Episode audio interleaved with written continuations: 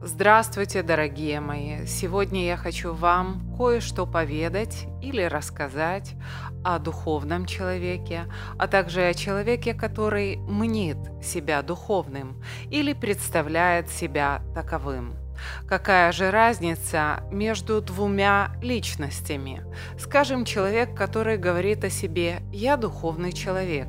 Чем такой человек занимается? Мы можем сказать, что духовность относится к религии, к медитации или к спокойному восприятию жизни.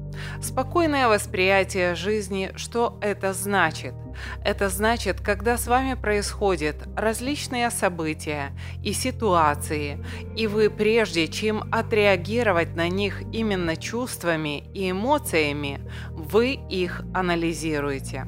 Таким способом ваше сознание соединяется с подсознанием, или можно сказать, ваше сознание соединяется с интуицией, с душевным интеллектом. Если вы выросли в определенном социуме, в определенных условиях, вы привыкли на оскорбления реагировать определенным образом, отвечать. Что же происходит у духовного человека, когда его оскорбляют? Иногда мы говорим, что это человек бесхарактерный или человек, который не может проявить свою волю, но это не так. Когда ты находишься в определенной ситуации, ты анализируешь ее как будто бы со стороны. Ты понимаешь, что оппонент, который тебя оскорбляет и унижает, конкретно не говорит эти слова тебе. Он как будто бы произносит их в пространство. Если же ваше терпение урвалось, вы всегда можете ответить. Но не спешите сразу же реагировать. И вы заметите, как ваш оппонент как будто бы опешил. Он стоит в неведении и недоумении.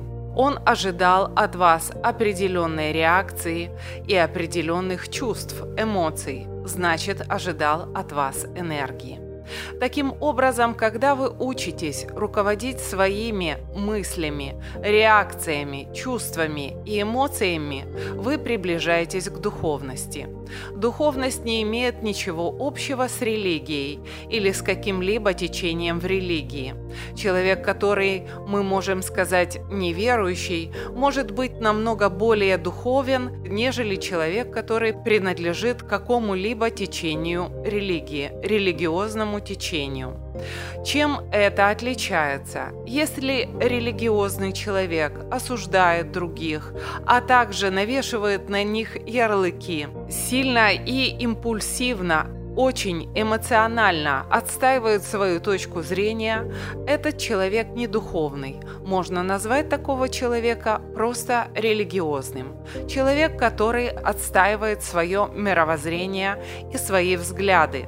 Также очень тяжело сказать, или это именно его взгляды и именно его мировоззрение, или то, что навязано ему социумом, или то, в чем он вырос и привык защищать свои интересы с помощью предложений, умных фраз, мудрых формулировок других людей, которые были поистине духовными.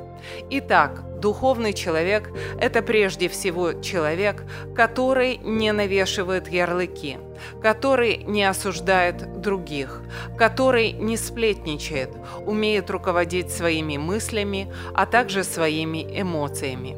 Такой человек постоянно ищет баланс между эго, то есть проявлением своего личностного «я», и гармонией, тишиной внутри. Чем же отличается в действительности духовный человек от человека, который мнит или представляет себя таковым? Духовный человек – это человек, который пытается найти баланс между формой, то есть материальным миром, и духовным миром. Он прекрасно понимает, что бытие и пространство были прежде формы, то есть момента вашего существования.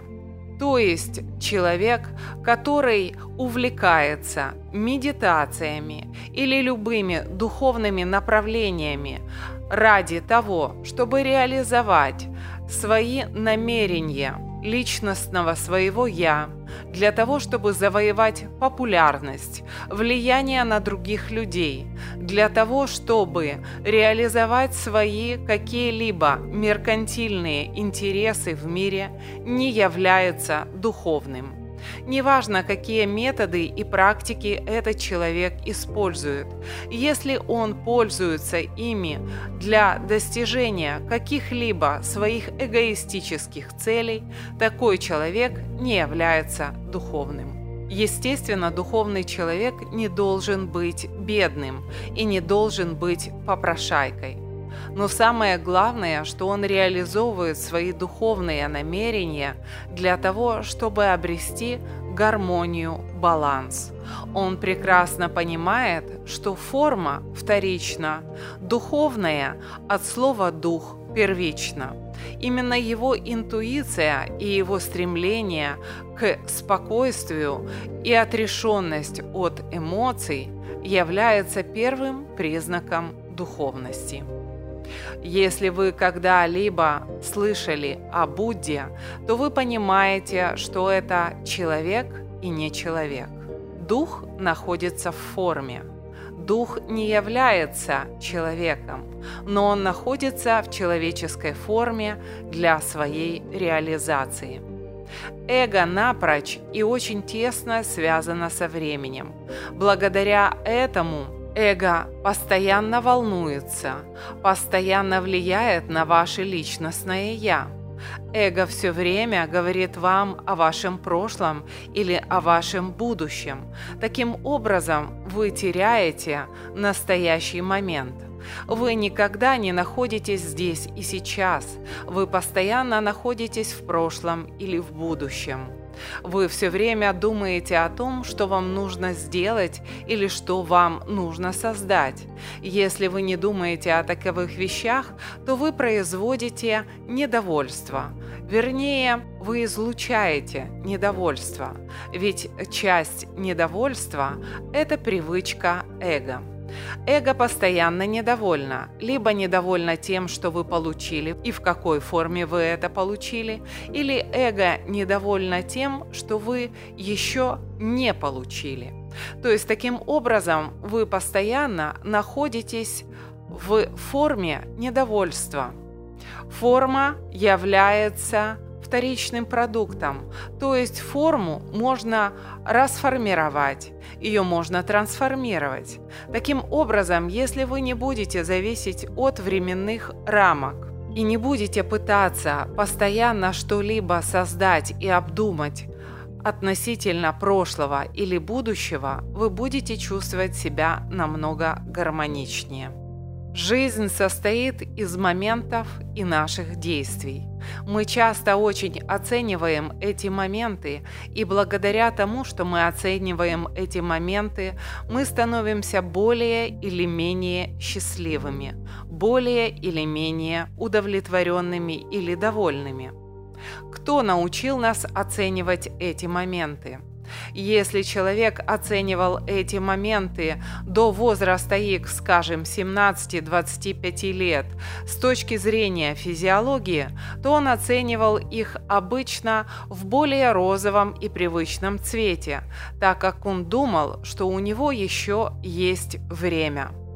Помните, я вам говорила, время – это структура, которой управляет эго.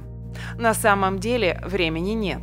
Поэтому человек, которому за 25, за 35 лет не видит как таковых перспектив, эго его вгоняет в состояние неудовлетворенности, в состояние заключенности, в состояние закрытого пространства. Такой человек думает, что времени у него уже осталось мало – После 45-50 лет человек думает, что времени еще осталось меньше, и его на более напористый рывок просто не хватает, так как он сам себе ставит преграды. Перестаньте зависеть от физического возраста. Создавайте ваши действия, мысли и реакции благодаря тому, что вы считаете необходимым, то, что вам дарит гармонию и тишину в душе. Таким образом, человек, не завися от своего физиологического возраста, может духовно развиваться бесконечно, до конечности формы. Если мы обратим внимание на такую структуру, как время, то мы поймем, что время находится как будто бы на горизонте событий. Время – горизонтальная структура, которая принадлежит только планете Земля. Что же происходит, когда в эту горизонтальную структуру внедряется дух? Тогда мы познаем силу своей души. Тогда мы познаем все наши способности, возможности и таланты. Никогда не относитесь к жизни слишком поверхностно, так как будто вы живете в определенных временных структурах, которые вот-вот закончатся. Да, они закончатся для сегодняшней формы, но для того луча духа, который познает глубину вашей структуры, структуры души, они не закончатся никогда. Познайте глубину времени, а оно бесконечно. Времени, которое связано со вселенными, со Вселенной, с другими формами. Любые небесные тела вы называете именами. Сатурн, Венера, Уран или любое другое небесное тело. Но все они находятся где? В пространстве. Можете ли вы глазом лицезреть пространство? Нет но форма обязательно находится в пространстве. Можем ли мы сказать, что пространство имеет время? Для человека относительно его формы, которая находится на планете Земля, мы делаем все время и сопоставляем две структуры – время и пространство. Но пространство как таковое невозможно измерить по крайней мере для человеческой формы и человеческого сознания это недостижимо. Поэтому поймите, что вы так же, как и небесные тела, как звезды, как минеральный, растительный или животный мир, находитесь в пространстве.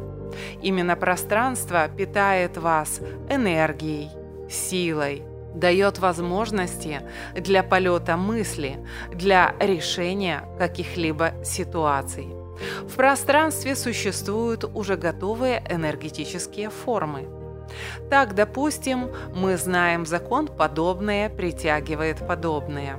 Таким образом, если вы начинаете целенаправленно отслеживать свои мысли, то вы через некоторое время чисто интуитивно и привычно реагируете на ситуации более спокойно. Если же вы не контролируете свои чувства и мысли, то вы притягиваете из пространства более тяжелые энергии и негативные структуры. Таким образом, человек реагирует привычно на данные ситуации. Он говорит, что это является его характером. Да, это является частью его, заметьте, обратите внимание, временной личности. То есть мы несем информацию в ту структуру, которая является в глубине нашей души, но временное мы можем изменять. Временная личность. Вы можете изменить сейчас в физическом мире ваш цвет волос, цвет глаз, даже пол вы можете изменить. Но ваша душа, энергия вашей души, ваша интуиция, она принадлежит только лишь вам. Значит, если вы можете изменить форму, вы можете изменить также свое отношение к форме. Попробуйте. Почему так тяжело управлять вашими эмоциями, чувствами и духом? Если вы можете управлять формой и пытаетесь ее изменить с помощью других людей, то обратитесь, пожалуйста, к другим людям, и они вам помогут. Попробуйте. Я вам давала прежде примеры. Вас унижают, а вы попробуйте не обидеться. Вам другие люди помогают. Или второй вариант. Вас хвалят, а вы попробуйте не возгордиться. Вам другие люди помогают. Точно так же, как они и влияют на вашу внешнюю форму, они постоянно влияют на реакции и на возможности, на силу вашей души. Проведите эксперимент. Вы заметите, что буквально через 2,5-3 недели вы станете более спокойно реагировать на ситуации, людей и на все, что вас окружает. Ну что ж, на сегодня я считаю, что достаточно. Вы попробуйте самостоятельно разобраться, есть ли разница между духовным человеком и тем, который мнит себя таковым. Информации для размышления более чем достаточно.